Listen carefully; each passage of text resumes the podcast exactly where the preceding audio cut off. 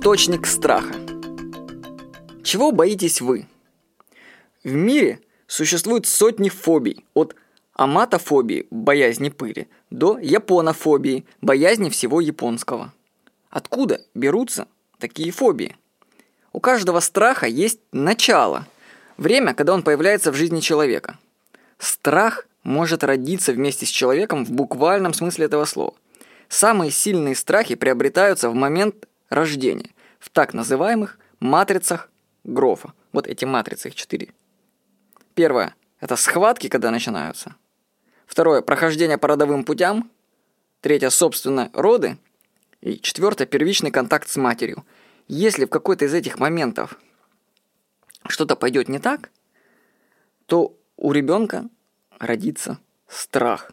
Вот, кстати, именно по этой причине родома наши так и ужасны, потому что они во всех этих стадиях невежественны. Они даже не знают, что такое матрицы Грофа.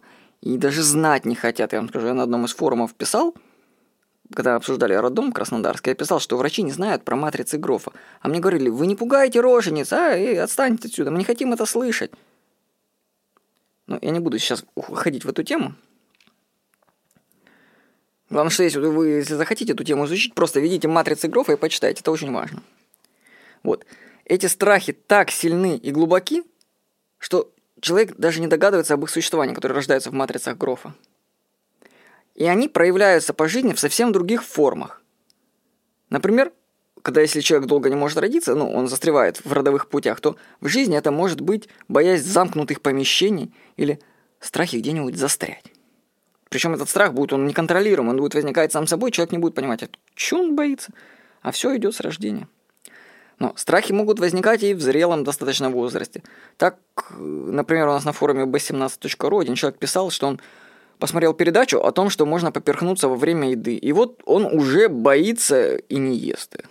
То есть у него активировался какой-то глубинный страх этой передачи.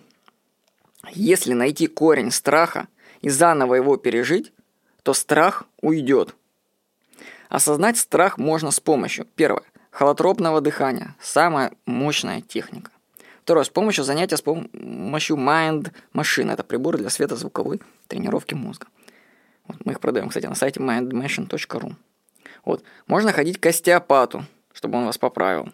Можно просто сидеть и заниматься перепросмотром своей жизни, вспоминать всю свою жизнь, начиная от рождения. Скажу, что в своей жизни я проходил заново опыт рождения и переработал множество таких первичных страхов. Не, ну, конечно же, часть страхов полезна. Они предохраняют наше физическое тело, например, страх высоты. Он очевиден. Но фобии – это иррациональные, неконтролируемые страхи. И с такими страхами нужно работать. Искать их источники в прошлом – это как вариант. Или другим – бросать страхом вызов.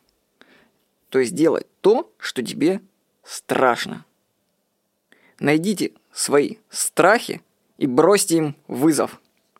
С вами был Владимир Никонов.